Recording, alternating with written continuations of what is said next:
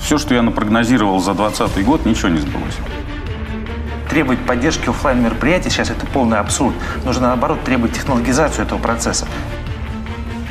Все мероприятия, которые в этом году были отменены, в следующем году пройдут в любом случае. Но катарсис все равно должен быть. Здравствуйте, уважаемые коллеги. Рада всех приветствовать на площадке пресс-центра информационного агентства России ТАСС. И подводя итоги 2020 года, мы решили взять нашу тему, которую мы обсуждали, если не ошибаюсь, в апреле, здесь же в этом зале. И называлась она у нас конференция «Перезагрузка». Ну, теперь мы решили подвести итоги года для этой самой перезагрузки. Насколько мы осознали, что произошло с миром, что произошло с нами с точки зрения проведения деловых мероприятий, куда нам надо дальше двигаться, как реагировать на все происходящее вокруг. И сейчас попробуем посмотреть на все, что произошло с 2020 год. Произошло немного, но некоторые события, они, мне кажется, получились, будем так говорить, революционными, потому что по-другому невозможно было реагировать на все происходящее с нами, на то, что мы оказались в тех обстоятельствах, когда нельзя проводить мероприятия, когда люди не могут встречаться друг с другом, когда у нас появилась удаленка. Это самая социальная дистанция, которая на самом деле должна называться не социальной дистанцией, а какой-то там санитарной дистанцией. Но чтобы не пугать народ, назвали ее таким образом. В общем, сегодня попробуем обсудить. Я сразу представлю уважаемых гостей. Итак, вместе с нами генеральный директор АНО «Сколково Форум» Екатерина Иноземцева. Здравствуйте. Здравствуйте. Здравствуйте. Заместитель директора, программный директор Фонда Росконгресса Армен Хачатрян. Приветствую. Вместе с нами программный директор выставки «Иннопром» Антон Атрашкин, директор дирекции Московского международного салона образования Максим Казарновский и Иван Федотов, директор Ассоциации инновационных регионов России, директор Гайдаровского форума. Добрый день. И еще я хочу поприветствовать...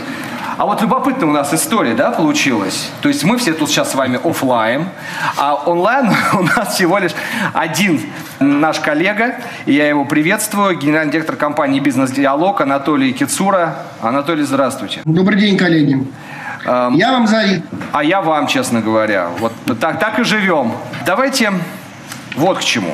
Гайдаровский форум 2020 года был последним форумом, который прошел в прежнем формате. Первым и последним. Почему первым? Он был первым, поскольку он начинает деловую повестку в январе. Он был первым в году. И последним. И последний, который прошел в прежнем формате. Уже Гайдаровский форум 21 января 21 он пройдет в абсолютно другом формате. И мы это сегодня обсудим. Когда мы встретились, все прошел Гайдаровский форум, потом мы отменяли.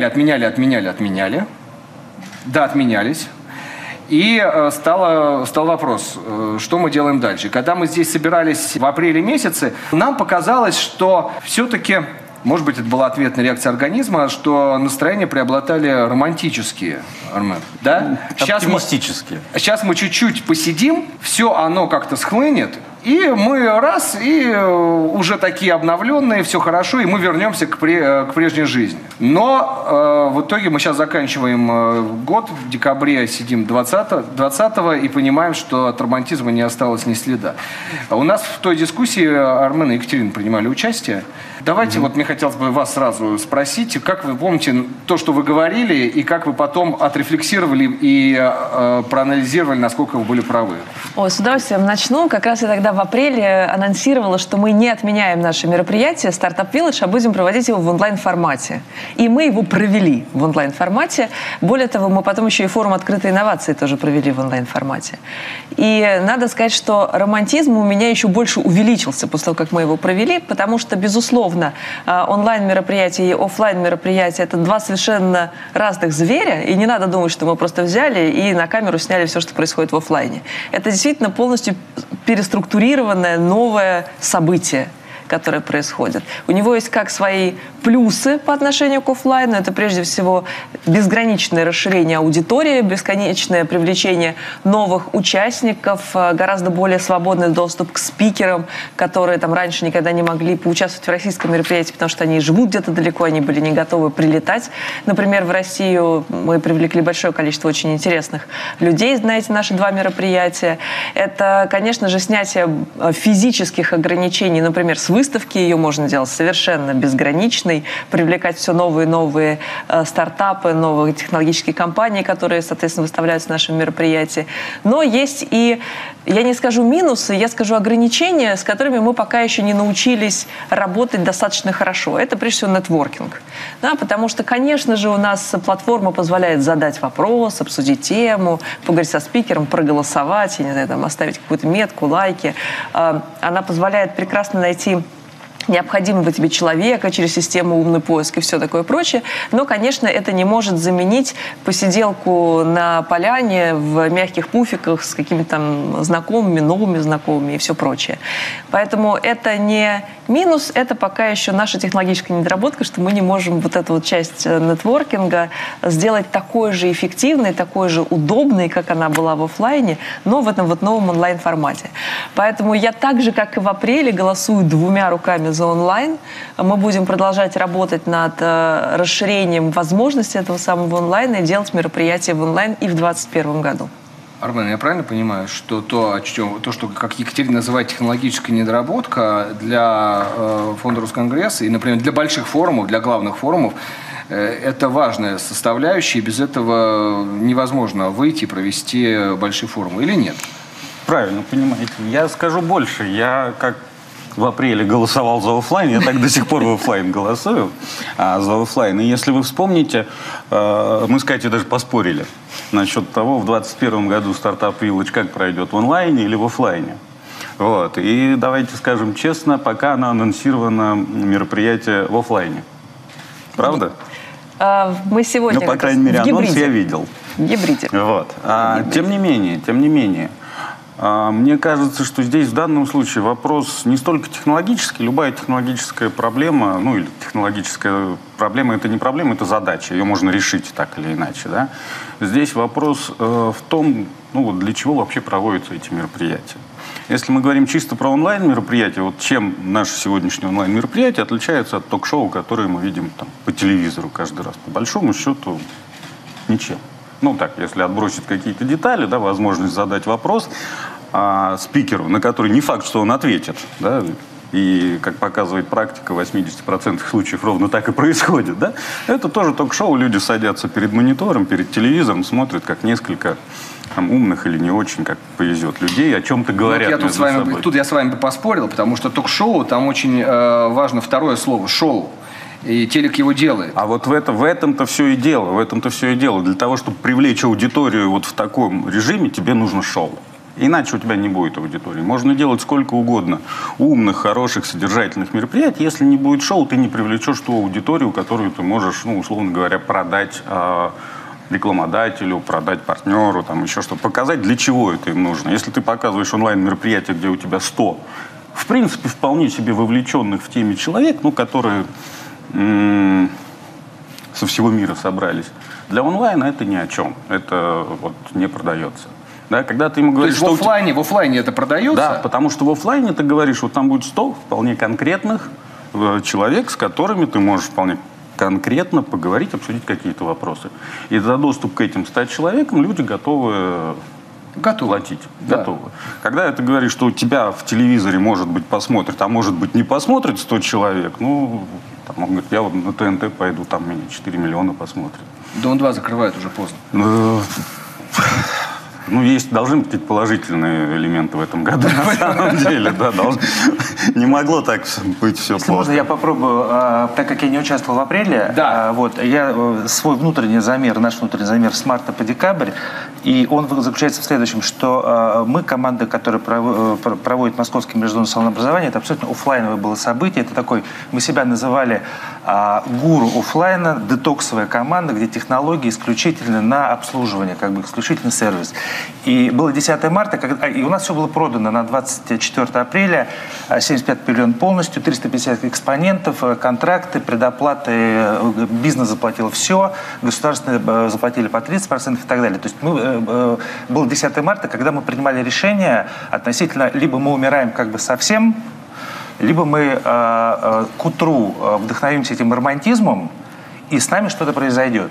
И вот эта ночь была с 10 на 11 марта, когда мы действительно вдруг, абсолютно не имея никаких предпосылок технологических к этому, мы поверили, что это надолго. ну вот прям объективно, это надолго, ну просто мониторим мы хорошо в международном рынке выставочном как бы внутри, и мы понимали, что там все как бы...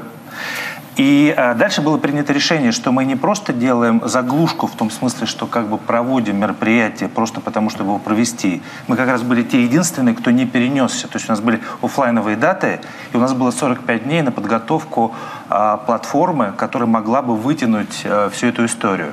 И в итоге эта платформа состоялась. В итоге состоялась там вместо 50 тысяч человек в офлайне пришло 350 тысяч в онлайне. И что мы сделали? Мы сохранили рынок образования, потому что в образовании тогда была беда. То есть оно разваливалось, никто не понимал, как переводить процесс в дистант, и была полная как бы апатия и полное нежелание куда бы это двигаться, потому что не было никакой точки позитива. Вот в тот момент этот романтизм безосновательно создал для рынка точку позитива технологическим решением, хотя мы не были, конечно, осознанными такими, как вы говорите, что мы знали, что это отдельный язык, что офлайн это не онлайн и так далее. Это был просто как бы поток, в который мы попали и втянули, по сути дела, у нас отказов от бизнес-партнеров было там 40%. Притом это наши не Startup Village, стартапы теховские, а это абсолютно офлайновые компании, которые торгуют оборудованием, которые там поставляют, снабжают школы, университеты и так далее. А сейчас, это очень коротко, сейчас мы абсолютно IT-стартап, который провел за это все время 48 мероприятий, не только уже для рынка образования, и мы абсолютно владели вот этим языком, как вы совершенно правильно сказали, что это абсолютный новый мир. Два раньше мира не пересекались, мир офлайн и мир онлайн, это были два космоса.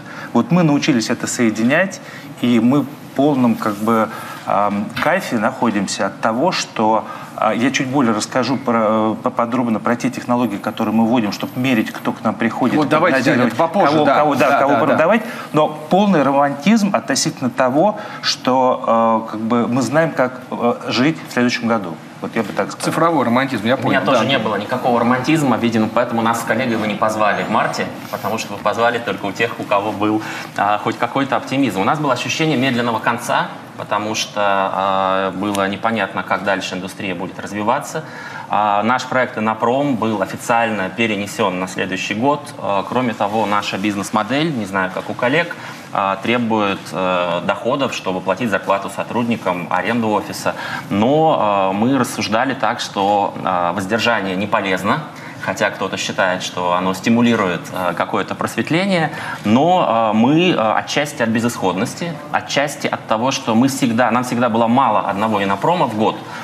Мы запустили проект «Иннопром онлайн» и раз в неделю с 15 апреля по 15 декабря делали сессии «Иннопром онлайн», привлекали партнеров. То есть у нас вот один был такой позитивный драйвер, который заставлял крутиться, ну а один, потому что нужно содержать нашу большую команду. Как-то так.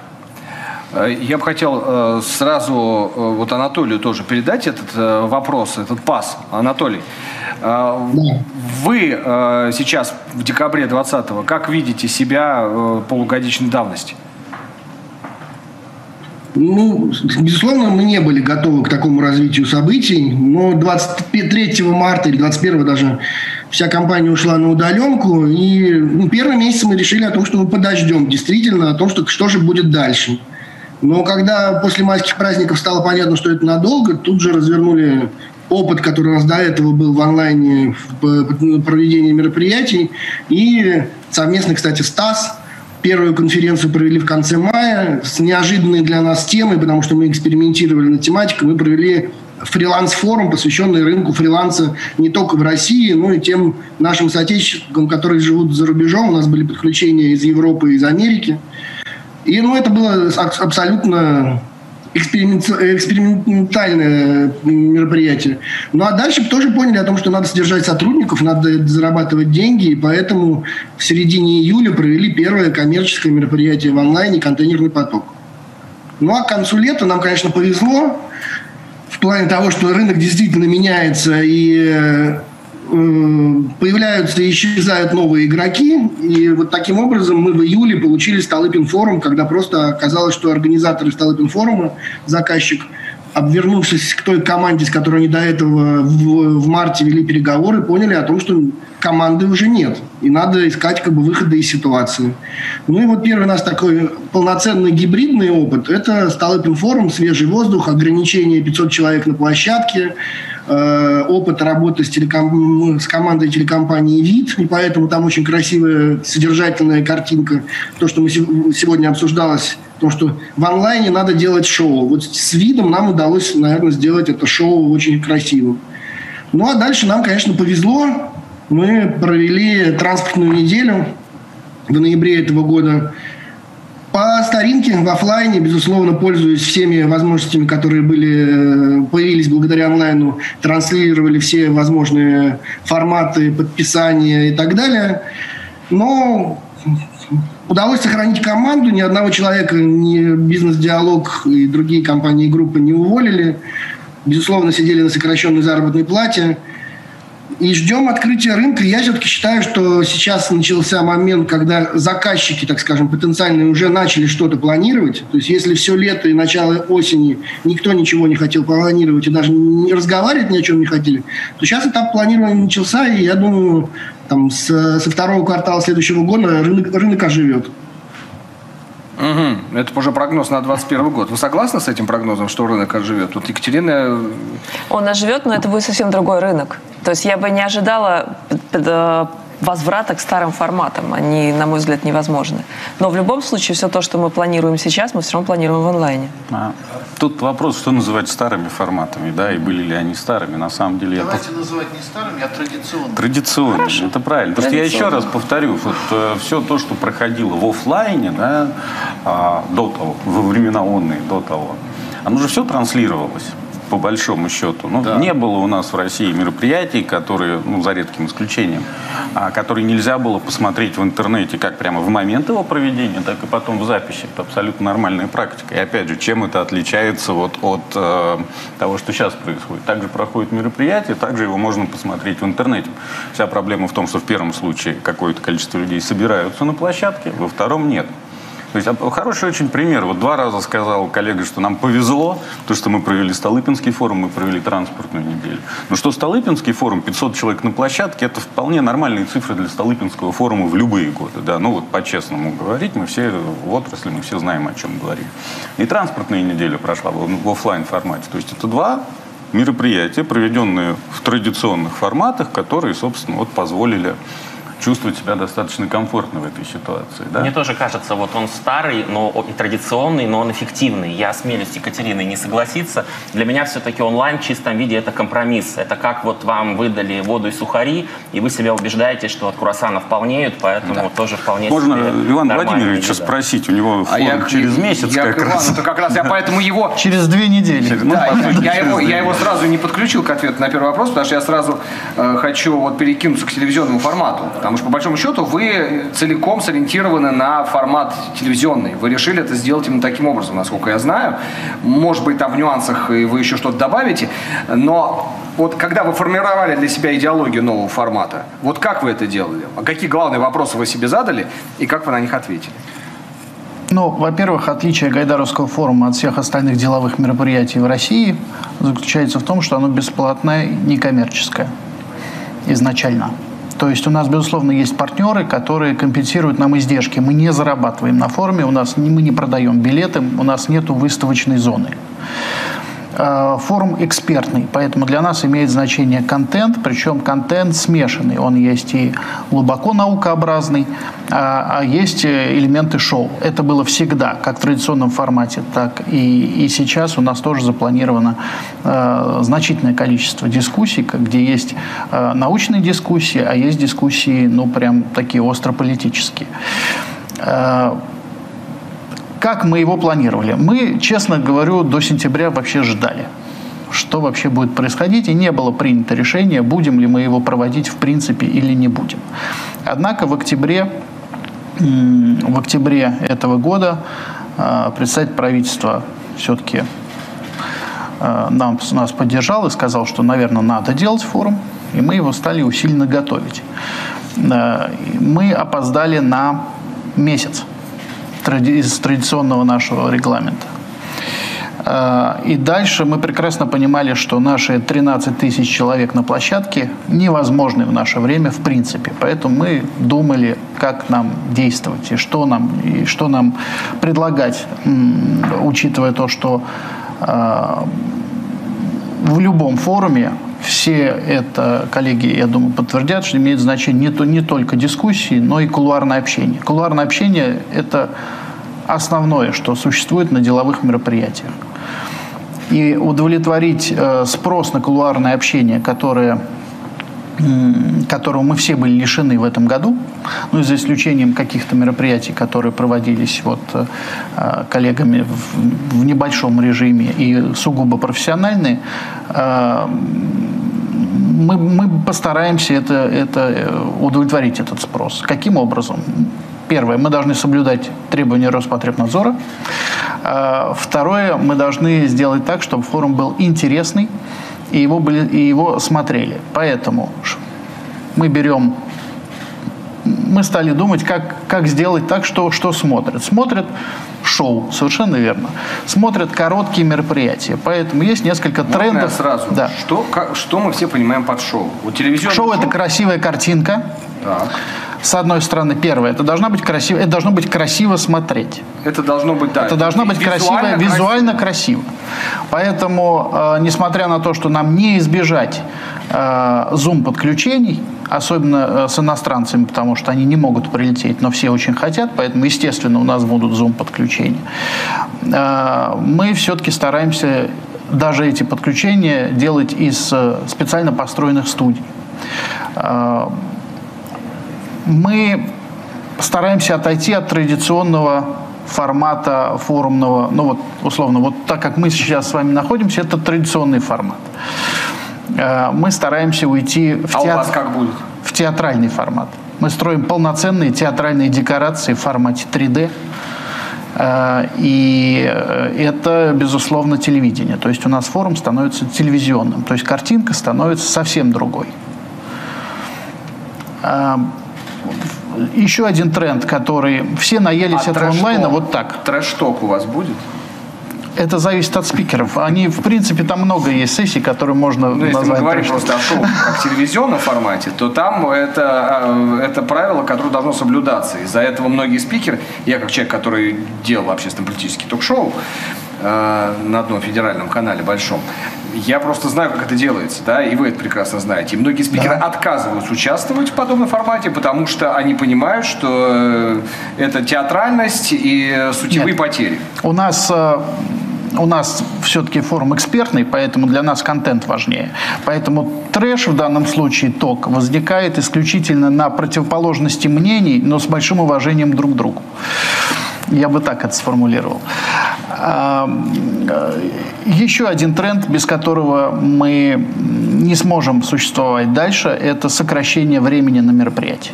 Безусловно. Невозможно смотреть по часу, по два, как раньше проходили дискуссии. Это просто никто смотреть не будет. Поэтому тренд на сокращение. На сокращение. Будем быстрее. Сейчас... Хорошо, давайте. Я буквально коротко, да. Что такое шоу сегодня. Это работа еще с контентом, то есть вообще другая драматургия построения деловых событий. Это абсолютный дизайн, не имеющий отношения к тому, что было раньше. И работа с спикерами и модераторами. У нас есть школа спикеров и модераторов. Каждый спикер и каждый модератор обязан пройти эту школу по работе с контентом и по работе как бы вот энергетически на сессии. Если он не проходит, мы, к сожалению, не пускаем в эфир. Это вот еще я бы... Проходили эту школу?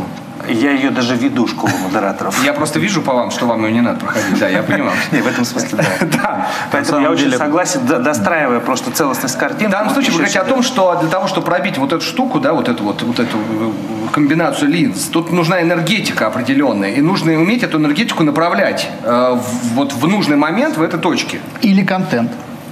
Ну, потому что было бы тяжело какому-нибудь уважаемому эксперту, который является там, ну, традиционным участником, я не знаю, там, Гайдаровского, Питерского или там, открытых инноваций. И уже он, в принципе, все миру доказал, там, как финансовыми результатами компании, так и привлечением его куда-то еще. Ты его приглашаешь выступить, он, ну, окей, я найду полчаса в графике, да, подключу. Но в школу спикеров, пожалуйста. Я представляю, сколько будет положительных ответов на это. Нет, ну это разные форматы. Подождите, у нас множество деловых мероприятий. В данном формате школа модераторов, спикеров, она возможна. В нашем формате она невозможна. Абсолютно. Абсолютно это нереально. Потому что у меня модераторами выступают министры, губернаторы. И как я его в школу спикеров отправлю? Но этого нет, конечно. Поэтому здесь во главу становится все-таки контент и то, о чем они будут говорить. А как говорить? Это индивидуальная работа с каждым из участников той или иной дискуссии. Потому что мы говорим о том, что у вас мало времени, нам не нужно длинное рассуждение, нам нужны очень конкретные ответы на конкретные вопросы. И дальше возникает вопрос, что про детальные проработки сценария. Вот, коллеги, вы, я думаю, что все со мной согласитесь, что было раньше в традиционном формате. Мы организовывали мероприятия, наша задача была убедиться, что они дошли до площадки, всех собрали в одной комнате, а дальше, в общем-то, у вас есть там полтора часа, делайте и говорите, о чем хотите. Сейчас нет. Сейчас мы будем вмешиваться, вы нужны вмешиваться в очень детальный сценарий. Сценарий каждого мероприятия. Ну, потому что работа становится... Вы программируете, да? Вы, ну, как бы программируете, я имею в виду, как телевизионную программу. Вы ее структурируете. Да, совершенно верно. Главный становится видеорежиссер. Он главный на площадке. Мне кажется, это одно из главных наследий эпохи онлайна, которое, я надеюсь, будет не длинной. То, что потом перейдет в эффективные старые традиционные мероприятия, что наши спикеры научатся говорить кратко. Потому что, согласен с Иваном, долго можно слушать Путина, потому что это важно, или Родзинского, потому что это клево. Но спикеры, которые могут себе позволить в офлайне залезть на кофе-брейк, не давать высказаться коллегам, вот, мне кажется, онлайн научит их высказываться кратко, по делу, потому что, вы знаете, ролик длиннее 20-30 секунд, это уже... Либо это научная дискуссия, где да, не имеет значения количество просмотров, а имеет значение та аудитория, которая смотрит. В этом случае тогда они могут длиться достаточно долго. Да, узкоспециализированные мероприятия. У нас другая задача. У нас тут роль модератора очень сильно возрастает, да, потому что людей, которым в этом мире интересны только они, как ни странно, достаточно много, и много из них действительно... большинство. И много из них участвует в качестве спикеров в мероприятиях, да, в этом собственно, один из смыслов мероприятий. Здесь требования поменялись? Здесь больше требований к модератору, чтобы он... Мы и так, когда привлекаем модераторов, мы стараемся больше журналистов привлекать, потому что они умеют работать с камерами, да, умеют работать с таймингами. Мы их всегда стараемся настроить на то, что вы не смущаетесь того, что это министр. Если он говорит больше, чем надо, вы его остановите. Он пришел не потому, не программное заявление, и не по работе министерства отчитываться, да, а говорить по вопросам. Стараемся, работаем в этом направлении. Там, понятно, получается с разной степенью успешности, но вот сейчас действительно это становится архиважно для мероприятий в онлайне. Мне кажется, здесь прежде всего надо вопрос уточнить, что считать успехом мероприятия в онлайне. Ну, я понял, да. То есть сейчас спор будет терминологический. Нет, все очень просто. То есть мероприятие для чего проводится? Или это мероприятие содержательное для того, что ты должен до аудитории донести какую-то мысль. Это одна история, да? Или ты проводишь коммерческое мероприятие, твоя задача заработать деньги. Или ты проводишь мероприятие корпоративное, твоя задача сделать элемент продвижения там, бренда или чего-то еще. В зависимости от того, какую задачу мы ставим, в зависимости от этого меняется ответ на этот вопрос. Все очень просто. При любом ответе на ваш вопрос, вот мое другое – это платформа. Платформа – это экосистема взаимодействия всех участников любого события, с какой бы целью они ни пришли. И платформа учитывает все те параметры, которые были произнесены. По отдельности не работает сейчас в онлайне ничего. Работает среда, которую создает событие. Только платформенное решение способно сбалансировать все, о чем сейчас как бы идет речь. Нет платформенного решения, нет событий в целом. Поэтому я исключительно считаю, что платформа, которая дает вот эту экосистему коммуникации новую. Я хочу задать вопрос Армена, адресовать его Екатерине, Антону, Ивану и Максиму тоже. Для вас успешное мероприятие сегодня? Ну вот так вот. раз Армен его сформулировал, это вот очень важно, что мы хотим увидеть. Но я перед каждым мероприятием ставлю свои цели и задачи. Когда мы проводили этот мегаэксперимент под названием Startup Village Livestream, для нас критерием успеха было количество людей, та аудитория, которая придет на наше мероприятие. Потому что мы тогда тоже с романтизмом думали, что будет здорово, но было непонятно, придут, не придут, а вдруг трансляция отвалится, а вдруг еще что-нибудь произойдет. Все равно все, что могло пойти не так, пошло не так, но в итоге 2 миллиона просмотров мы получили за 2 дня. И я не имею в виду на платформе, я имею в виду платформу, на платформе 185 тысяч. Остальное это, соответственно, трансляция, которая шла в соцсетях, на сайтах информационных наших партнеров, все прочее. 2 миллиона. Нам тогда казалось, что это просто какая-то такая цифра, которую мы в офлайне бы точно никогда не достигли. И да, это... вы ликовали. Абсолютно. И поэтому с этой точки зрения мы считали, что мероприятие прошло супер-мега-пупер вообще успешно. Когда мы подходили к открытым инновациям, там в августе-сентябре у нас еще была краткая иллюзия, что вдруг это все-таки будет в офлайне. Но к октябрю, к середине октября все закрылось совсем, и мы за последние 2 недели перешарашивали все мероприятия в онлайн, но уже имея за спиной опыт все-таки Startup Village, там у нас все равно цели и задачи немножко другие, потому что форум «Открытые инновации» — это не только про людей, которые смотрят контент откуда-то, да, вот пассивно смотрят. Даже 2 миллиона, которые смотрели Startup Village, это, по сути, пассивная аудитория, телевизионная, как ты говоришь, да. А все-таки форум «Открытые инновации» это еще и про взаимодействие, про коммуникацию с индустриальными компаниями, с вузами и так далее.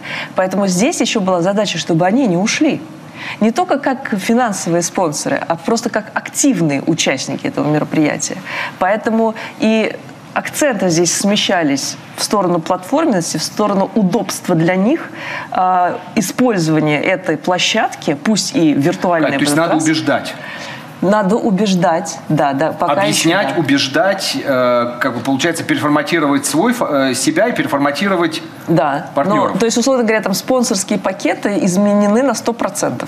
Совершенно другое предложение мы даем нашим финансовым партнерам, спонсорам и корпоративным партнерам. То, чтобы могли... А что они? То это нелегко, это очень нелегкий разговор. Я думаю, что каждый проходил этот разговор. На Village мы потеряли примерно половину и партнеров, и, соответственно, денег, которые мы обычно привлекаем. С форумом «Открытые инновации» все прошло удачнее, но на показатели по финансам прошлого года мы не вышли в этом году. Но, тем не менее, уже в октябре было проще разговаривать, потому что в мае они нам просто говорили: онлайн-формат, что вы хотите, чтобы мы в нем делали? И мы так тоже еще запинаясь, придумывая на ходу, пытались объяснить, как круто мы их продвинем. Понятно. Вот, да. Я тоже считаю, что аудитория – это главное мерило нашей работе. И в онлайне это такой ключевой формат. Вы сам понимаете, что в отличие от каких-то развлекательных шоу, не к ночи помянутый «Дом-2», аудитория, которая сознательно смотрит Startup Village, смотрит наш «Иннопром», это профессиональная аудитория. Это люди, которым есть чем заняться, и хотя они тоже могут включить Ивана Урганта, но что-то их заставляет, а в нашем случае раз в неделю, смотреть сессии. И второй критерий – это, конечно же, интерес спонсоров и партнеров, потому что когда компании Siemens нравится, как мы продвигаем Schneider Electric, то, скорее всего, у нас есть партнер, коммерческий партнер и интеллектуальный на следующую сессию. Поэтому я назвал бы эти 2 критерия.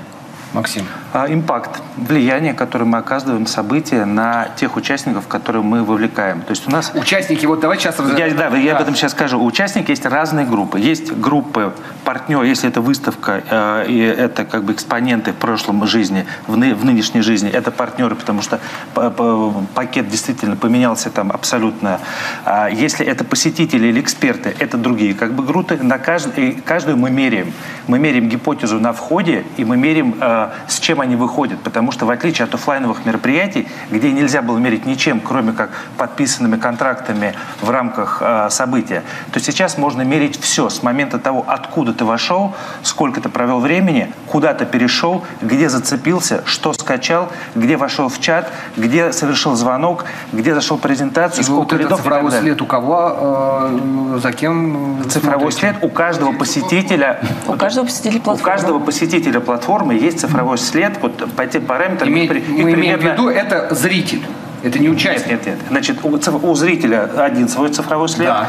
У эксперта другой свой цифровой след, да. У экспонента третий цифровой след. То есть у каждой группы участников любого события свои дэшборды, выведенные как бы с аналитикой, которую как бы мы видим и которую мы потом можем предоставлять нашим партнерам и внешнему миру, оценить, что с ними произошло. Что произошло с компанией, что произошло с экспертом, который пришел, посидел на сессии, потом мы его как бы опросили, мы посмотрели, сколько он направил времени, мы посмотрели, куда он в этот момент ходил. То есть сейчас эффективность и импакт вот на вот эти гипотезы, которые можно строить, это просто палитра возможностей. Раньше это вообще этим никто не занимался. Это был какой-то мир, в который не заходил никто. Сейчас это прям реальность, в которой мы живем. Так. У нас все по-другому. И объяснение этому очень простое. Мы не коммерческое мероприятие. Нам не имеет значения, миллион человек нас посмотрит или 20 миллионов. Тем не менее, вы же должны были сформулировать для себя. Да, какие мы для себя ставим задачи. Первое, мы открываем... Гайдаровский форум – это форум экспертный, который проходит в первую неделю после январских каникул. Первое мероприятие деловое такого уровня в мире, в принципе, которое происходит. И для нас очень важно сохранять то, ради чего мы это делаем. А именно, что на этой площадке эксперты международные, российские, представители органов власти, главы регионов, они обсуждают повестку, свой план работы, те вопросы, которые для них являются важными в текущем году, то есть в будущем году. И обсудить эти планы, обсудить те задачи, которые стоят перед отраслью, перед конкретными там, ведомствами, перед компаниями или в целом задачи, которые соответствуют там, целям национальным или корпоративным целям, или еще каким-то другим задачам, в зависимости от мероприятия. Вот это важнее. Второй KPI, который мы для себя ставим, это, безусловно, профессиональное обсуждение результатов форума после завершения форума. Вот то, что мы с вами, коллеги, приобретаем в результате онлайна, это то, что у нас там 1, 2, 3 дня, а реально это не 1, 2, 3 дня, а это может длиться месяц-два. Потому что те тезисы, которые высказываются, если тезисы интересны, к ним возвращаются, к них пересматривают, возвращаются к ним как эксперты, так журналисты, так и просто заинтересованные люди. И мне кажется, что это очень хорошо, это то, что мы получали, ну, точно в плюс. Ну, еще KPI, что, да, количество партнеров у нас, безусловно, сократилось. Издержки по организации онлайн-мероприятий высокого уровня в разы больше, чем про традиционного мероприятия. В разы. Поэтому, когда говорят, что там вам делаете, это онлайн-мероприятие проведете, для нас это, ну, просто по-другому. У нас структура сметы поменялась, а ценники выросли. А можно вот задать вопрос по поводу второго KPI? Как вы его меряете? То есть как вы оцениваете влияние контента, который распадается потом на некоторые тезисы и так далее? Как вы с этим работаете? Ну, вот шлейф. По большому счету это шлейф. Это шлейф, который мы отслеживаем. Есть инструменты, в том числе с помощью ТАССа, который является традиционным 10 лет нашим партнером Гайдаровского форума. А, это мы отслеживаем. Да, это вы отслеживаете. Это клики обычные? Нет, это не клики. Это скорее комментарии, это журналистские высказывания, это социальные сети, цитаты и прочее, прочее. Отсылки. Просто на самом деле, я так понимаю, что шлейф становится длиннее, потому что... Шлейф становится длиннее... Нет. Нет? Длиннее становится, безусловно. Вот в онлайне... Но это офлайн. Мне кажется, он наоборот сильно перебивается другими мероприятиями после этого.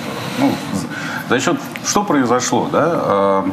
Ну, к концу года эта волна спала, но весной, летом, когда все поняли, что надо что-то делать, офлайна нет, только ленивый начал не делать онлайн-мероприятия. Да? Давайте говорить сразу. У меня вот там, я отслеживал, что коллеги делают. У меня иногда в день по 7-8 мероприятий проходят на разных площадках, разные уважаемые организаторы. Вплоть до того, что и темы пересекаются, и чуть ли там не спикер. Вот. Ему по большому счету тоже, что он посидел дома, подключился по одной ссылке, сказал, потом подключился по другой ссылке, то же самое сказал, да? Или диаметрально противоположное, в зависимости от того, какую задачу перед собой ставил. И поэтому в голове, когда ты это смотришь, происходит, ну, такой, мягко говоря, сумбур, да, от того, что где происходит. Ты уже не помнишь, где ты это вот сказал, человек какую-то мысль, ты ее запомнил, она интересная. Через неделю пытаешься вспомнить, а где ты это услышал, и уже вот то ли там, то ли там, то ли вообще в прошлом году. Вот. Поэтому вот здесь след, он может быть длиннее по времени, но он размывается. Есть еще один критерий, который мы для себя определяем. Это то, что наши участники наших дискуссий, неважно сколько там, у нас есть и соло-выступления, есть и много дебатов, но, в общем, больше 4 человек редко бывает в мероприятии, потому что они очень короткие. Мы стараемся так, чтобы людям друг другу было интересно. И вот, возвращаясь к модераторам, и вот вопрос, Армен, у тебя был модератор? У нас в некоторых мероприятиях модератора нет в принципе. Это тоже одна из моделей, которую мы стараемся в форуме в нашем принести. Если люди между собой интересно общаться, им не нужен модератор для того, чтобы интересно общаться. Потому что формат беседы, дружеской беседы или профессиональной беседы за столом, где каждый может в течение какого-то времени на эту тему поговорить, не нужно передавать вопрос.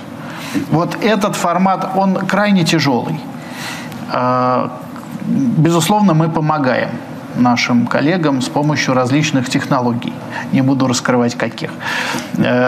Но это тоже то, чего раньше не было. Давайте, у нас же, Анатолий, мы про вас помним. Вам тот же вопрос хотим адресовать. Для вас какие критерии KPI, исходя из онлайн-формата? Из нового формата? Если можно, я на секундочку опытом поделюсь сегодняшним своим. И хотел бы благодарить организаторов в лице ТАСС о том, что позволили мне быть онлайн-спикером. Так вот, что я понял. Вам там интересно, а мне онлайн-спикеру нет. Поэтому это одна из проблем на самом деле, это правда. Как только это закончится, это сразу все умрет. Да. Онлайн-мероприятия останутся только в нескольких случаях. Например, там, фармацевтические компании, которым надо регулярно рассказывать врачам по всему миру о новинках ковид-вакцин. Каждый квартал они могут это в онлайне говорить. Онлайн-мероприятия останутся там, где у мероприятия есть один заказчик, который за все платит и несет все издержки. Мероприятия же, бизнес-модель которых построена на привлечении средств от многих источников, спонсорства, экспоненты, участия, они все вернутся в офлайн, потому что иначе невозможно. За онлайн никто не хочет платить, с чем мы столкнулись сейчас. Это не со стороны участников никто не хочет платить, ни спонсоры. Участники не хотят платить, потому что, как сегодня говорилось, огромное количество онлайн-контента бесплатно существует. Если ты какую-то тему хочешь узнать, там, производство гражданских самолетов, вместо того, чтобы платить, ты пойдешь на YouTube к какому-то блогеру и посмотришь ролик того, как сделается там сухой суперджет. Спонсоры не готовы платить, потому что, ну не знаю, как у коллег, я сталкивался с тем, что они считают о том, что онлайн это бесплатно. Ну, за что платить? Может, много просите, Анатолий? Мы работаем с успешными компаниями. Так вот и отказывают. Да нет, это дальше. По поводу ценообразования, вот сегодня об этом тоже говорилось много. Если мы сейчас примерно все с вами знаем, сколько должен стоить качественный стрим, наверное, многие об этом не знали в апреле или в марте и сталкивались с тем, что одни и те же услуги могли стоить 90 тысяч, а могли стоить миллион. То сейчас мы вроде бы с вами понимаем о том, что нужно, сколько должен стоить качественный подрядчик по стриму. Но мы до сих пор не понимаем, сколько должны стоить виртуальные выставки. По рынку ходят несколько команд, которые продают виртуальные выставки, и ценообразование у них высасывается из пальца. То есть они присылают не смету, они присылают описание, и в конце итого 15 миллионов. Безусловно, это никому не интересно, и все эти истории рано или поздно умрут. Вот. Ну, наверное, все, что хотел по этому поводу, сказал. Можно маленький тезис по тому, сколько должны стоить выставки в онлайне. Оплата должна происходить за лидогенерацию. Выставка должна быть бесплатна, то есть заказчик должен платить за ту качественную аудиторию, которую ему виртуальная экспозиция привлечет. Вот я считаю, что это единственный разумный подход к ценообразованию в онлайне. Виртуальной экспозиции. Создание виртуальной экспозиции. Катя столкнулась с этим. Она делала виртуальную выставку на Startup Village. С каждым днем это будет все дешевле и дешевле. Это было дорого. В июне у вас, по-моему, было, да? Конец мая. Да, конец мая. Это было еще тогда. Сейчас это в 3 раза дороже. В следующем году это будет дороже в 4 раза. А для платформы платформ каждая следующая итерация почти бесплатна. Поэтому, а мы от этого вообще отказались. Сказать про выпуск — это интересно. Мы действительно, когда делали мероприятие в мае, мы пытались повторить офлайн, сделать 3D с бродилкой, еще что-то. В итоге все это глючило, падало, и было невозможно не редактировать ничего. Нету ни одного качественного примера исполнения. Вот я не видел. Был кошмар. Был интересный опыт, но был кошмар. Поэтому, когда мы пришли к форуму «Открытые инновации», у нас не было никакого 3D. Ну, во-первых, потому что многие наши зрители подключаются с телефона, и там куда-то бродить по этому телефону. Большинство, мы анализировали, большинство пользуются мобильными устройствами. Поэтому мы взяли смарт-поиск. Тебе очень легко отфильтровать и найти того экспонента, который нужен. Мы оставили им 2D-кабинеты, где они закидывали всю информацию, которая у них была, и оставили возможность чатов, видеоконференц-связи с этими экспонентами, оставить визитку и так далее. То есть то, ради чего делается выставка, коммуникация с посетителем выставки, она осталась. Сделали удобный поиск того экспонента, который тебе нужен, и не стали городить огород с 3D красивыми картинками. Может быть, когда-то с виртуальными очками можно будет опять ходить по этим виртуальным выставкам. Пока вот для основной массы нашей аудитории 3D-формат был неудобен как посетителям, так и экспонентам. Поэтому пока мы от него отказались. Я 15 лет назад в выставке пришел. Самая популярная тема была: все, бизнес умирает, зачем, интернет, вошел, кликнул, выбрал. И с тех пор вот каких-то технологий, поддержу Армена, Екатерину, не появилось. Кроме того, давайте не будем забывать, что в ряде стран, в Азии, в Африке точно существуют традиции, что я буду делать с вами бизнес, если я с вами несколько раз поужинаю, а еще лучше буду знать членов вашей семьи лично, и как вы обращаетесь с ними. А без этого только можно пиццу онлайн заказывать. Да, но при этом в Сингапуре правительство поддерживает цифровых двойников у всех событий. Если есть у события цифровой двойник, есть субсидии со стороны государства. Потому что это слово «двойник». Да, это именно так. То есть это просто другая среда коммуникации. Не вместо, а дополнительная как бы. Так, потому что во время коллапса удерживает систему маркетинговых и любых связей. То же самое сейчас будет в Китае. И я считаю, мы члены РСВЯ, и мы выдвинули эту инициативу точно так же в РСВЯ, потому что требовать поддержки офлайн мероприятий сейчас — это полный абсурд. Нужно, наоборот, требовать технологизацию этого процесса. Вернется офлайн — хорошо, но нужно строить дополнительную среду, которая корсетом будет стягивать разрушающие связи, которые будут разрушиваться. По-моему, поэтому это невместно, а цифровой двойник — это некоторая упаковка смыслов, которые в гибридном режиме могут существовать. То есть, если то, о чем говорил Анатолий, все нормализуется, все привились, прививки эффективные, вакцины работают, вакцины обновляются, штамм не сильно мутирует, все хорошо, вообще безоблачное будущее. Я верю. Понятно. И мы возвращаемся в офлайн. Максим говорит о том, что мы не должны забыть этот опыт. Нет, мы его не забудем. Мы в офлайн не вернемся в том виде. Это надстройка, она будет совершенно для другой аудитории, для других связей и не вместо. Я думаю, что Анатолий с вами не согласен. Ну, Анатолий будет строить бутиковую коммуникацию в офлайне, и это нормально. А эта надстройка, которая увеличивает объемы, охваты и язык проникновения, она будет просто дополнением к этому. Это никуда не уйдет, потому что нет смысла теперь из Владивостока. Подождите, я понять не могу, но представляете, у вас смета на офлайн, и вы должны к этой смете на офлайн еще добавить смету на надстройку. Конечно. Да. И за лидогенерацию будут платить партнеры. Да, Одно дело тебя увидеть там 1000 человек, которые к тебе придет на выставку, другое дело тебя увидит 1000 человек офлайн и еще, не знаю, 15 миллионов онлайн. То есть вы это вложите уже как предложение. Смотрите, что мы получили в этом году. Если раньше, уважаемые эксперты, международные, российские, неважно, было неприлично подключаться в онлайн-режиме через какие-либо системы, просто неприлично. Как минимум организаторы говорили, что до свидания, нам это не надо. Либо приезжайте очно, либо в Лондон. То сейчас это стало нормой, это стало прилично. Откатить это назад уже нельзя. Поэтому будущее, безусловно, за смешанными форматами.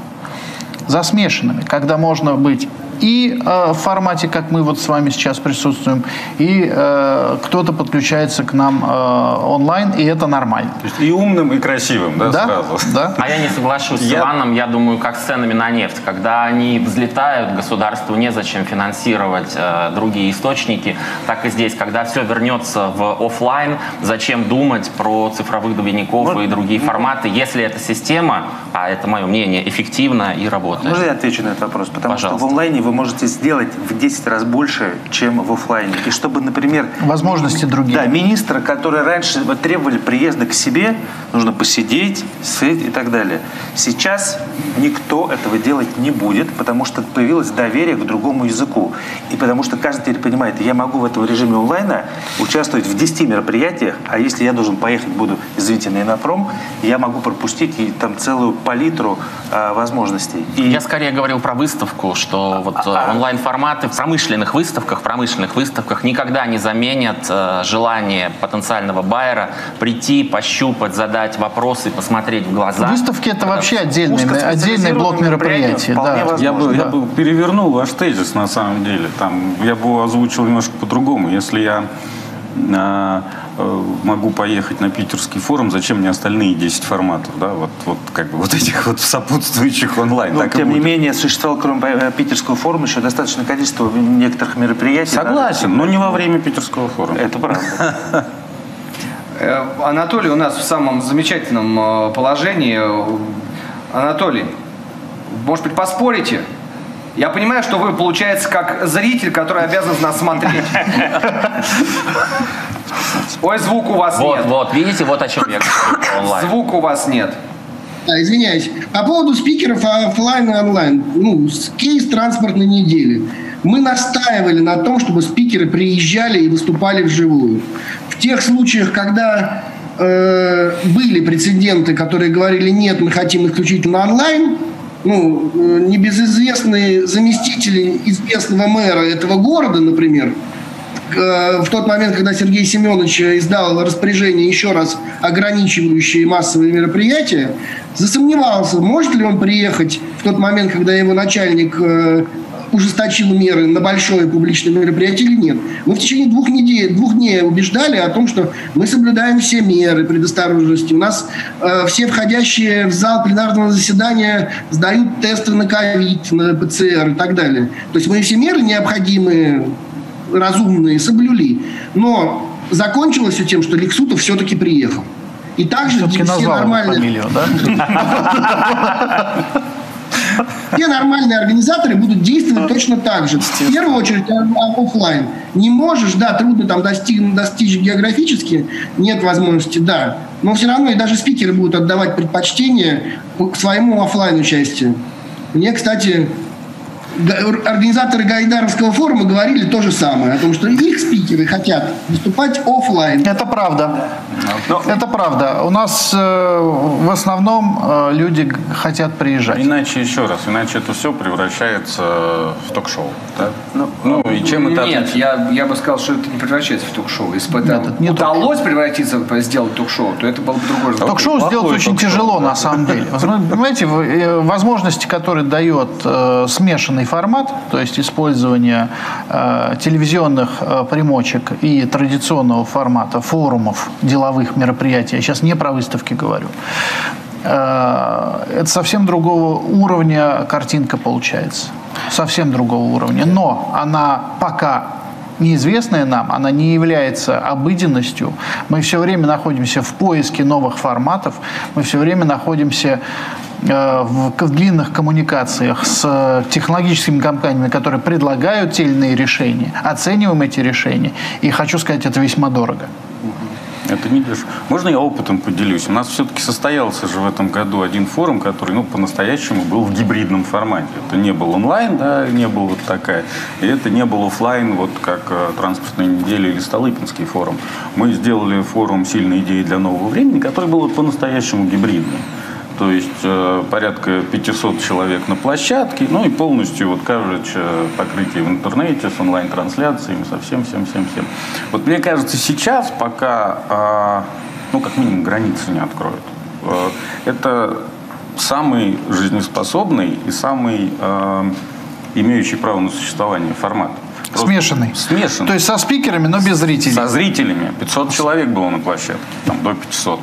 В том числе. Иван Владимирович участвовал, правда? Я участвовал, но у меня не был зритель. У меня были куча операторов. Я тоже был модератором одной сессии, небольшой, маленькой, такой скромненькой. Вот в том-то и дело. Там были мероприятия, которые проводились в студийном формате, но были и мероприятия, которые проводились в формате со зрителями, при этом небольшое количество, ну вот на пленарное заседание мы собрали там порядка 300 человек. Там еще один был нюанс, это уже, извините, но похвалим себя, как ТАСС, мы это делали, этот форум был растянут, по большому счету мы его начали в августе, да. Чистыми эфирами такими, да, которые мы делали. И вот эти эфиры... Это нормальная история разогрева, ну она и для офлайн форума вполне себе нормальная. И ну то есть как Иннопром, да, мы же растянули вот эти эфиры, по большому счету, да, еженедельные. Здесь то же самое было. Но катарсис все равно должен быть. Ага. Вот, мне кажется, то есть по нашему опыту идет девальвация. То есть как только ты растягиваешь мероприятие больше, чем как точка сборки там 2-3-4 дня, то дальше идет уменьшение вовлеченности. То есть мы не можем... разные задачи. Абсолютно. У каждого мероприятия свои задачи. Здесь была такая задача вовлечь как можно количество региональных тем. Была история, что нам со стороны нужны были заявки вот этих сильных идей, да, то есть идей, проектов. И поэтому это было немножко, это не проведение самого форума, я знаю прекрасно, о чем я речь, это была промоушен, это немножко другое. Я вам скажу больше, мы сейчас говорим про новые технологии, проведение мероприятий, которые там вошли в нашу жизнь, упираясь исключительно в технологический аспект. А есть же и другое понятие этого слова, да, сейчас появились новые технологии, мы их, по крайней мере, когда готовили вот это офлайн мероприятие, там тоже были качели, в каком виде, в каком городе его проводить, на каком уровне проводить, но мы за вот эти несколько месяцев, что его готовили, мы отработали формат офлайн мероприятия, который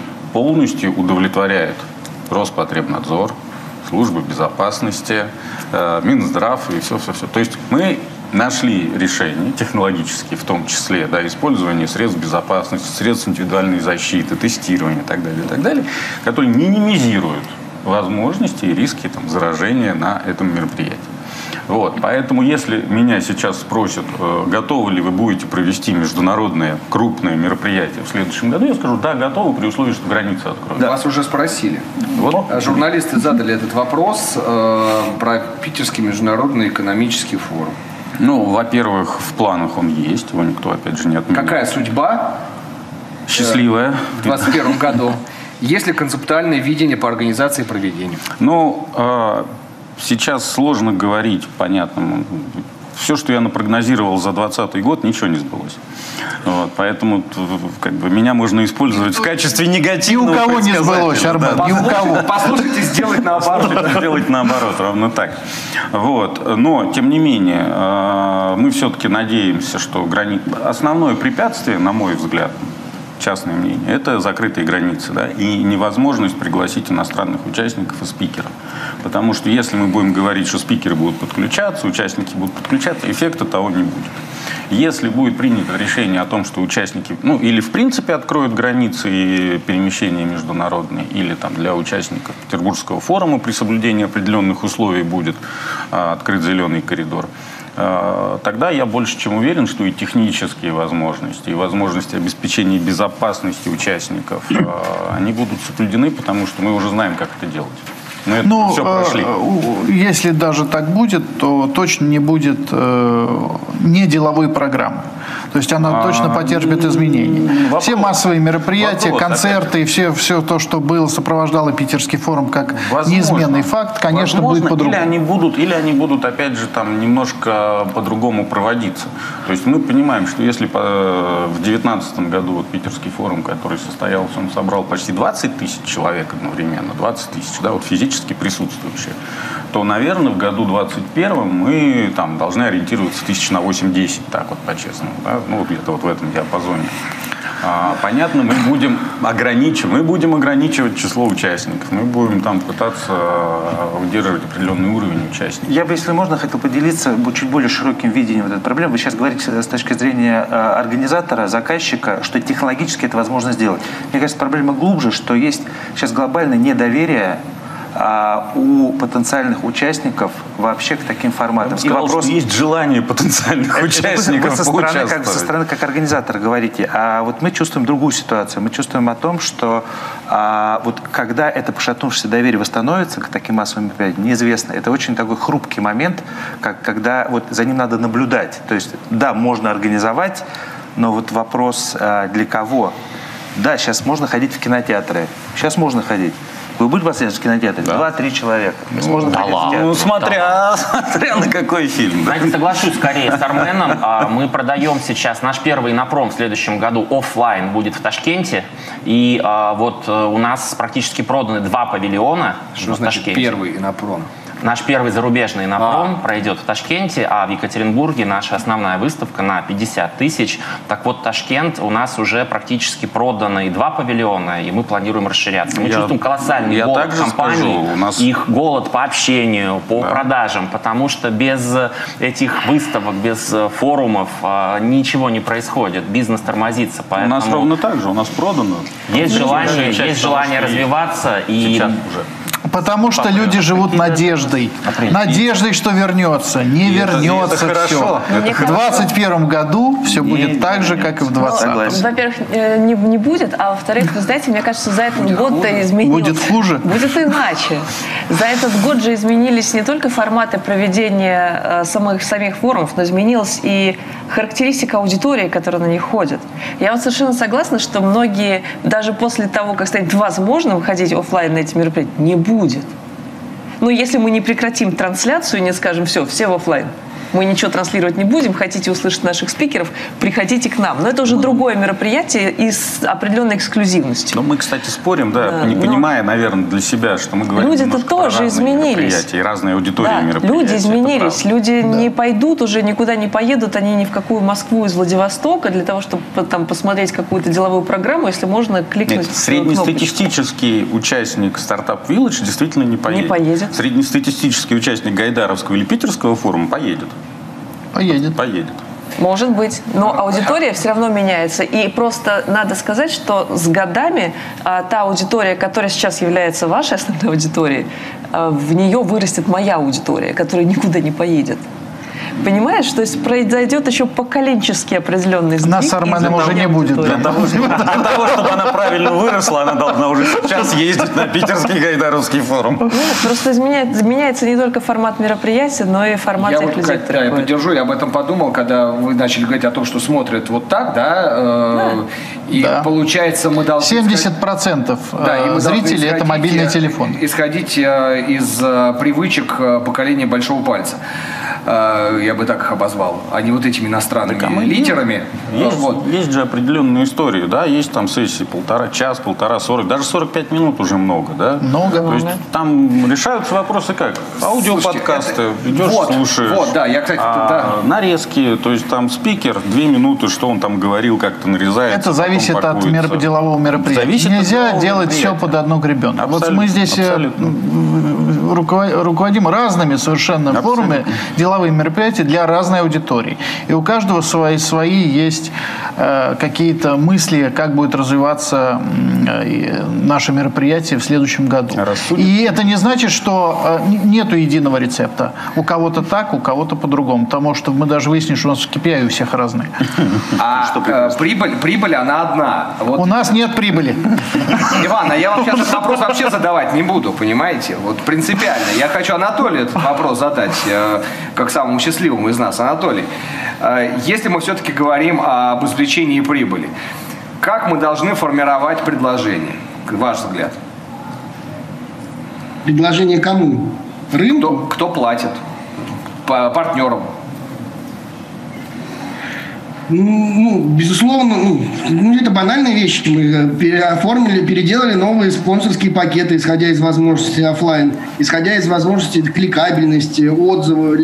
Подождите, извините, перебью, но вы же сами, по-моему, говорили буквально 25 минут назад, что не хотят за это платить деньги. За онлайн деньги платить не хотят. Продукты разработали.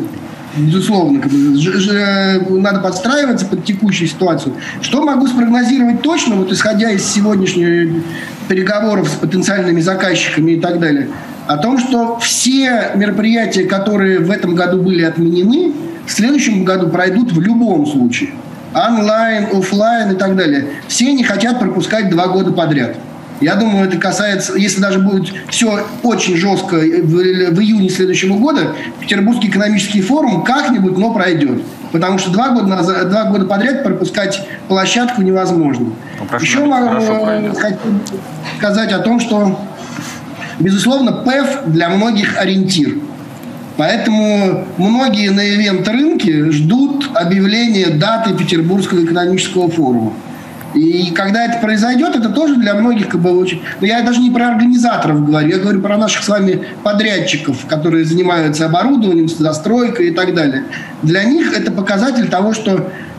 Для одних то, что я удержал персонал, я молодец, я сейчас быстро стартую и дальше начну работать, как бы зарабатывать, обеспечивать жизнедеятельность предприятия, а для других, которые уже всех распустили, как бы, и такие прецеденты тоже есть, скажут, что их стратегия была ошибочна. На рынке сейчас останутся только сильнейшие. И еще один момент, последняя позиция моя про онлайн. 160 лет назад был изобретен телефон. И, казалось бы, за эти 160 лет он мог многократно убить человеческое общение, встречи, разговоры и так далее.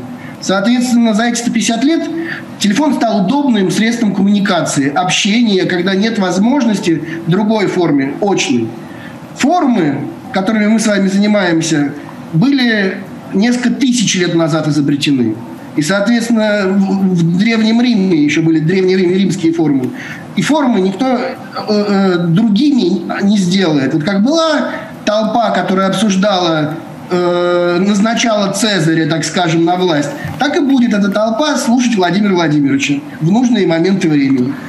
Коллеги, он вас с толпой сравнил. С организаторами толпы. С организаторами толпы, да, хорошо. Анатолий, согласен, сложно поспорить. Это так же, как говорили, что телевидение убьет театр, и никак не убило. Но театр есть, люди ходят в театр, и без театра не представляют свою жизнь. Телевидение убьет кино или кино убьет телевидение, непонятно, что еще там прогнозировалось, никто никого не убил. Я все-таки спрошу Екатерину, Антона и Максима, как вы переформатировали предложение? Мне хочется понять, как вы думаете все-таки заработать деньги? Но если мы переходим, просто я почему не могу вас спросить, потому что у нас этого нет. А мне интересно было бы, как бы вы в свой телевизионный эфир вставили бы, например, рекламные, подумали бы о рекламных вставках. Ну, да? У нас партнеры есть, просто они нас финансируют исключительно не ради спонсорских пакетов. Из любви к искусству. Понятно, да. Потому что они стратегически мыслят. Я не знаю, чего Анатолий жалуется. Возможно, Анатолий более жадный человек. Он не жалуется. Мы все. Он не жалуется. У нас, я вам честно скажу, так как у нас все прозрачно всегда, наш пакет онлайн стоит 450 тысяч рублей. Для большой компании это деньги, которые она может себе позволить, и даже средняя компания. Поэтому мы решили, это намного дешевле, чем пакет офлайнового Иннопрома. Поэтому мы с самого начала решили не жадничать, понимали, что наши контрагенты, промышленные компании тоже находятся в сложной ситуации, у них тоже сокращены маркетинговые бюджеты, поэтому немножко снизили, радикально снизили. А они довольны тем, что как отработались эти пакеты? Ну, я вам рассказал, у нас все просто как на выставке. Если компания снова приходит или если есть вот этот пайплайн партнеров, значит все хорошо, у нас одно мерило. Если вы из года в год участвуете в выставке, значит вы довольны выставкой и вам не надо придумывать еще какие-то дополнительные KPI. Это мой подход. Понятно. Максим. Значит, по поводу измерения эффективности.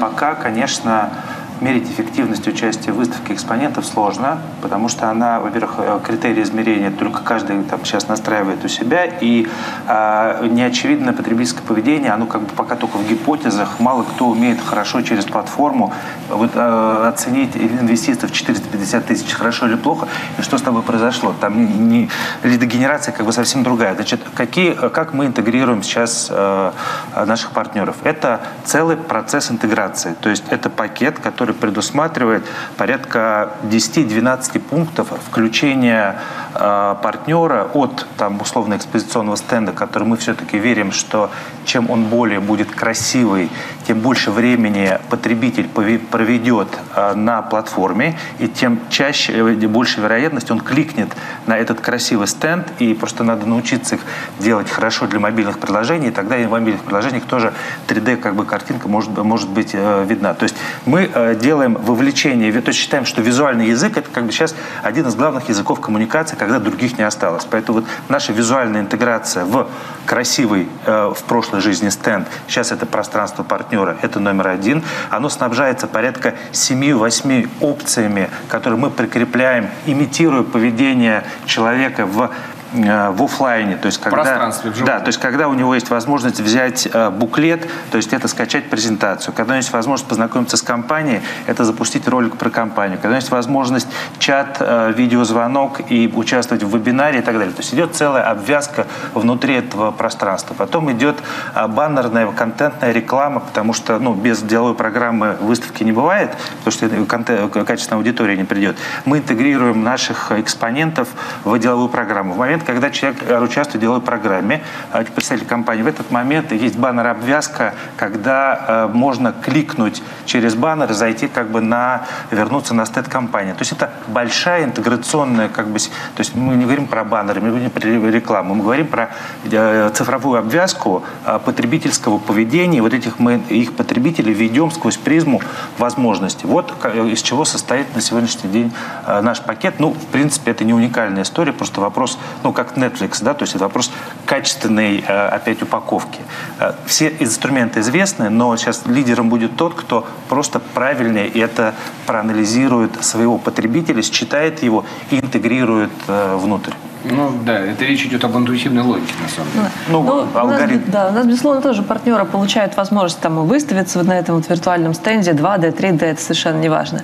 Что мы им предлагаем? Мы предлагаем им привести определенную аудиторию к ним. То есть за что они платили, когда участвовали в офлайн-мероприятиях? За то, что к их стенду подойдут представители определенных министерств, либо корпораций и так далее. Ну, по большому счету, не за аренду пятачка, а за то, что придут правильные люди. Вот сейчас мы работаем над тем, что объясняем им, что и в виртуале мы приведем к ним правильных людей. Поэтому разрабатываем механизмы экскурсий, как индивидуальных, так и групповых, собственно говоря, по нашей выставке. Есть расписание экскурсий, можно записаться, можно под определенные группы экскурсантов сделать индивидуальные проходы по всей этой выставке. Это вот то, что мы делаем. Понятное дело, что пока это, может быть, технологически слепленные из существующих материалов, но мы работаем над тем, чтобы это стало действительно красиво и прекрасно.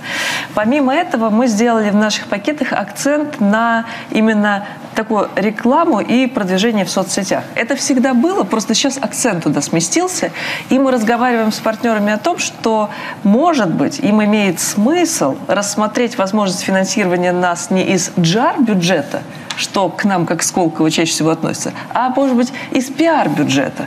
Потому что в их пиар-бюджетах все равно заложено социальное продвижение, сетевая активность и все прочее. Мы говорим, просто вот эту часть мы сделаем за вас.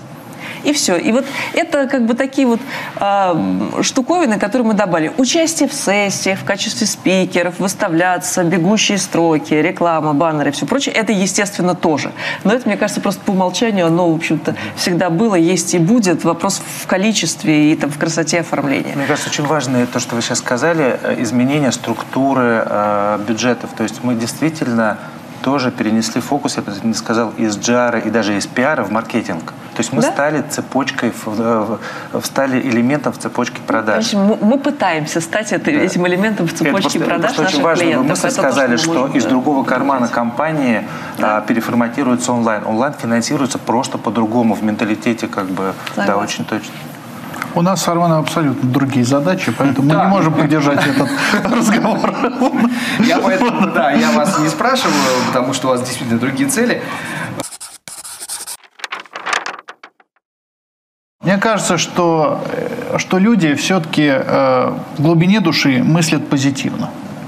Вот это четкий результат позитивного мышления и надежды на лучшее будущее наших деловых и любых других мероприятий в 2021 году. В какой культуре желтый цвет надежды? А мне кажется, тут есть еще дополнительная история, что на самом деле мы просто об этом очень много думаем, у нас нет однозначного ответа на этот вопрос. Что такое гибридное мероприятие? Это большой вопрос. И где какие акценты, где какие должны быть энергетика и энергия по созданию, это, спросите, что такое гибридное мероприятие? Я, честно говоря, не знаю. Это абсолютно правильный вопрос. В нынешней ситуации гибридные мероприятия – это офлайн-мероприятия с ограниченным количеством участников. Что вряд ли на самом деле эффективно. Это не гибрид как таковой, я еще раз повторю. любое крупное мероприятие, проходящее в офлайне в обычное время, оно имело онлайн-составляющую. Может быть, она была не такой заметной и ярко выраженной, как сейчас, но оно было, и по сути ничего не поменялось. Гибридность заключается в том, что если в обычное время каждый организатор мероприятия заинтересован в том, чтобы максимизировать количество пришедших к нему людей, и если на выставку приходит 50 тысяч посетителей, они не помещаются в павильоне, значит, на следующий год надо брать 2 павильона, чтобы они там поместились. Да? Если к тебе приходит на конференцию 500 человек, а зал на 300, бери на следующий год зал на 500 человек и проводи. Логика была простая. Сейчас мы живем в той логике, когда нам скажут, вот максимум можно столько. И все. А все остальные перемещаются в онлайн, соответственно. Там вырабатываются какие-то критерии участия. То ли они будут финансовые, кто больше заплатил, тот участвует. То ли они будут содержательные, кто больше там подходит под тематику, тот участвует. Вы слышали финансовую модель будущего Питерского форума? Аукцион. Это финансовая модель будущей ивент-индустрии, скажем так, мне кажется. Вот. А все остальные переходят в онлайн. Вот и весь гибрид. По сути, разница вот только в этом. Но Максим вот не согласен, потому что я понимаю, да, там другой подход. И гибрид, он да, с другой философией должен делаться.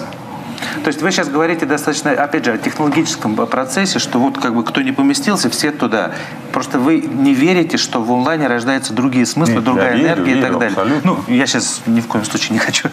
Вот. А у меня как раз наоборот. Кажется, что это какая-то другая смысловая нагрузка, и вот баланс между смыслами в одном месте и в другом, это предстоит еще исследовать. Я поэтому говорю, что не очень понятно, что такое гибрид, потому что не очень понятны смыслы, рождающиеся там и там. Смотрите, комментарии, между прочим, от уважаемых зрителей, от уважаемой нашей аудитории. Комментарий такой: гибридный формат, трансформация сознания ближе к онлайн, но это зависит от поколения и статуса. Ну, как одна из возможных, да, формулировок, да. Да. Надо заканчивать, поскольку все-таки мы находимся в пресс-центре ТАСС, и журналисты нам задавали вопросы, я сейчас вам их все-таки адресую. Как вы в целом оцениваете потери отрасли за этот год? Это сильно. Очень сильно. Сильные потери. Сильные потери. На самом деле, ну да, по большому счету отрасль — это же не только организаторы мероприятия, это технические службы, да, это поставщики оборудования, транспортные компании, это гостиницы, это там, кейтеринг и много-много всего. Да. Ну что, это в 2 раза, в 3 раза? Мне тяжело сейчас по цифрам сказать, но не меньше, чем в 2 раза, мне кажется, точно. Вот, может, и больше. Есть какое-то понимание? Может, кто-то проводил... Мы не следим за коллегами, вот. Может быть, к ассоциации надо было обратиться. Тут еще сложный вопрос, потому что, ну, там... У каждого своя, свои оценки, и кто-то, кому совсем плохо, не хочет этого показывать, чтобы не стало еще хуже, скажем так. Я пессимистичнее, чем Армен, я считаю, раза в 3. Может и так, я... не беру сейчас. Ну, а для тех, кто совсем закрылся, это вообще вопрос не актуален. Это много, это очень большой кусок. Новые игроки появились. То есть кто-то выбыл, а появились новые. То есть явно в этой отрасли теперь гораздо большая доля тех, кто занимается трансляциями и вообще организацией стриминга и всего прочего. Они всегда были, но просто теперь их тут больше. А кто-то, кто занимается... Коллеги, можно я оценку свою скажу? Да.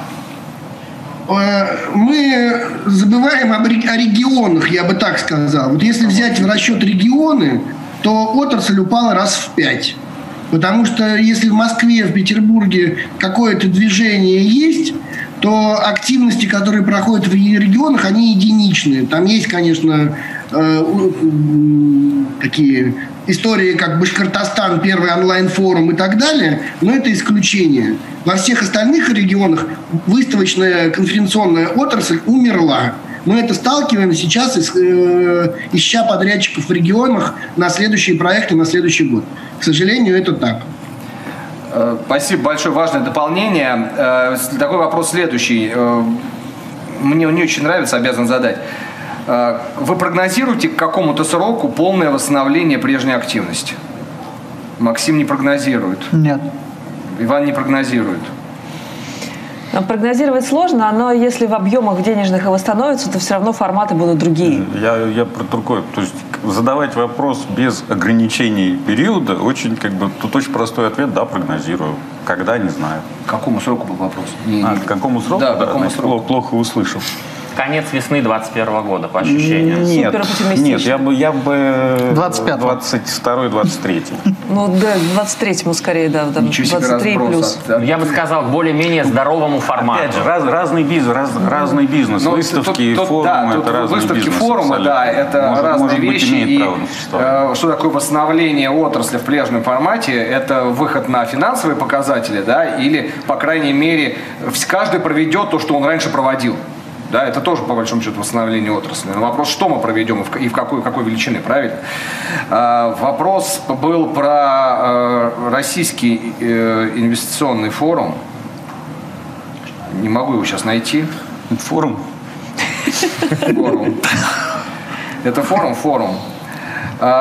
Вот тоже, между прочим, сложность для модератора. У меня два чата, откуда мне могут капать вопросы. И... Поэтому... Но если там вопрос в том, состоится ли Российский инвестиционный форум в 2021 году, то я могу сказать, что решение будет вот сразу после Нового года. Скорее всего, он передвинется по срокам. То есть, ну, понятно, что февраль уже очень сильно оптимистичный прогноз, как он обычно проходит. Но, опять же, с учетом того, что в той концепции форума, которая сейчас имеет место быть, если она не поменяется по решению оргкомитета, это все-таки российское мероприятие, оно меньше завязано, то есть совсем не завязано на международную составляющую. Там, март-апрель, это вполне реально его провести, если будет такое решение. Продолжают спрашивать, естественно, коллеги, МЭФ и ВЭФ. Ну, ВЭФ... Опять же, проведение ВЭФа будет зависеть от проведения ПМФа. Да. Тут все, в общем, достаточно логично и понятно. Но про ПМФ, опять же, мы, смотрите, наши коллеги из Всемирного экономического форума пока еще объявили о проведении его в конце мая, правда, в Сингапуре. Да. То есть Давос переехал в Сингапур в этом году. Петербургский форум, он традиционно проходит в июне, то есть где-то вторая половина июня, наверное, это... прогнозируемую историю, но, опять же, решение будет оргкомитет принимать, который должен вот в начале года состояться. Вопрос, который, мне кажется, мы во многом обсудили, но я все-таки озвучу, может быть, что-то добавим. Как происходит синхронизация онлайн-формата и офлайн-формата в ваших подразделениях по стратегическому планированию? Есть ли предложения для рынка по производству корпоративного контента для онлайн-шоурумов на российском рынке, как для иностранцев, так и для российских клиентов? Да, есть предложения, на самом деле. Другое дело, как мы уже говорили, эффективных предложений не очень, ну, по крайней мере, я не сталкивался с тем, кто мог бы организовать. Опять же, что такое шоурум? Чем сайт компании отличается от шоурума, по большому счету, да? Сайт компании, который что-то производит и продает. Это, по сути, тот же самый... В течение часа это... Тот же самый шоу. Да. Мы все экспериментируем в этой области. Вот, спасибо. Да. Мы все экспериментируем в этой области. Прекрасный ответ. Если брать сравнительный анализ по ивентам на международном пространстве, какой опыт ближе к нам? Западноевропейский, азиатский, арабский мир?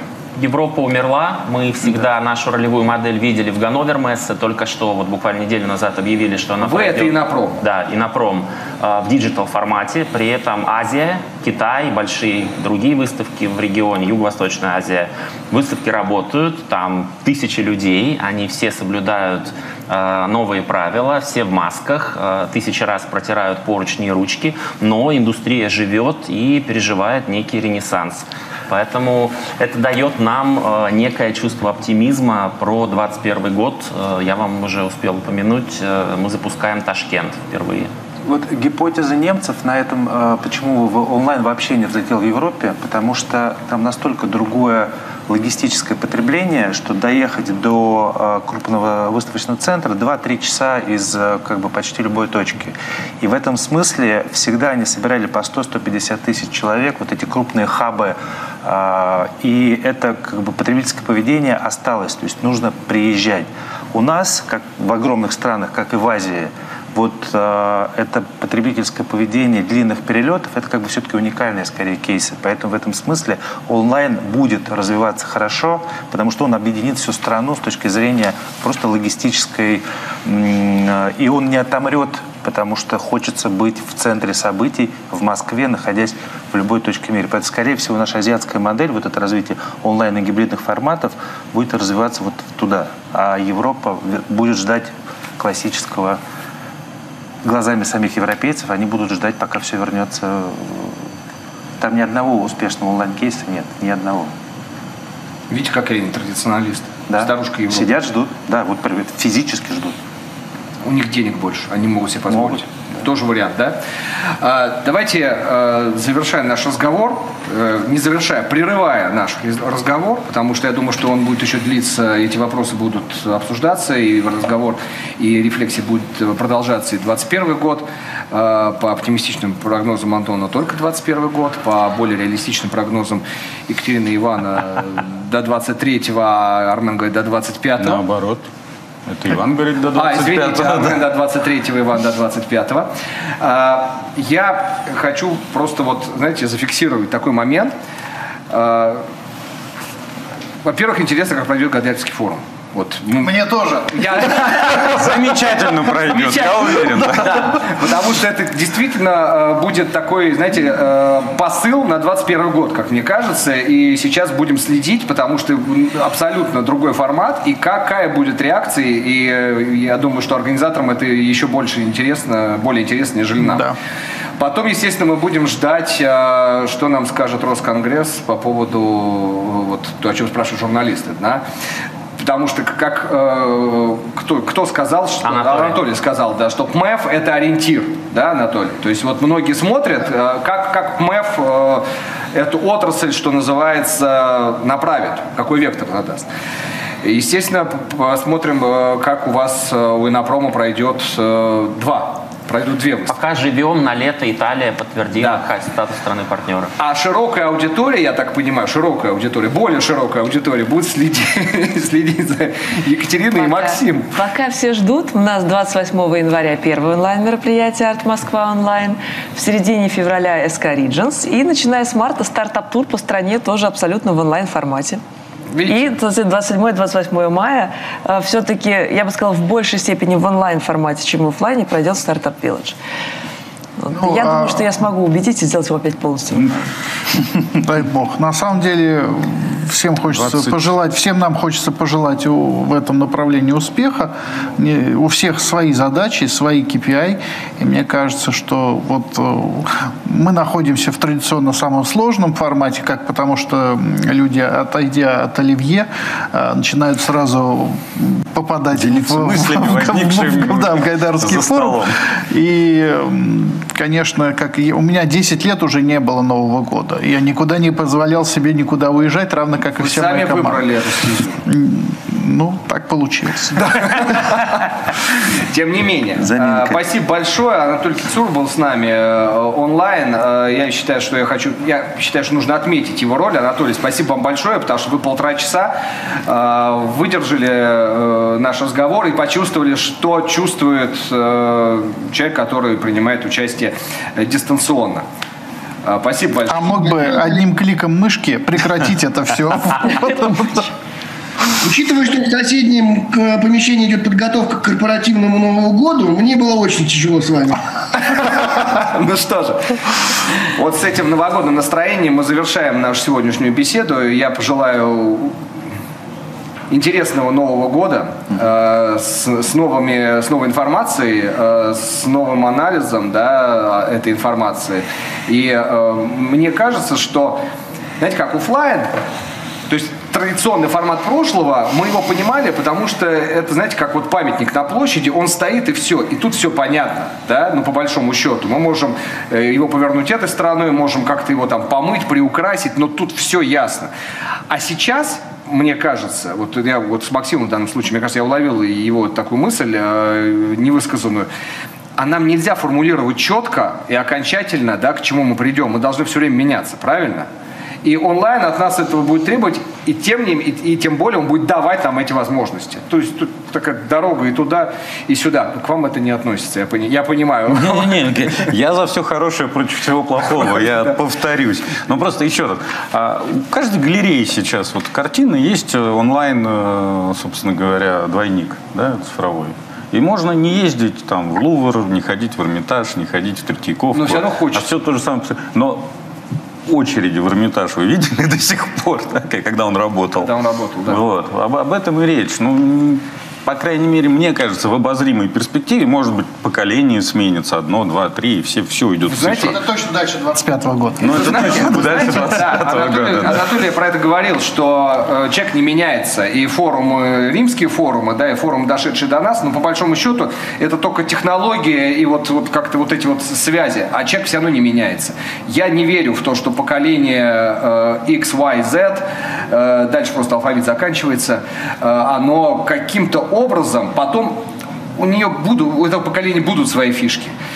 Но оно все равно постепенно из-за гибкости ума будет встраиваться в какие-то вещи, которые будут ему предлагаться. Хотя оно будет их менять. Посмотрим, как оно получится. Но не в 2021 году. Все, спасибо большое.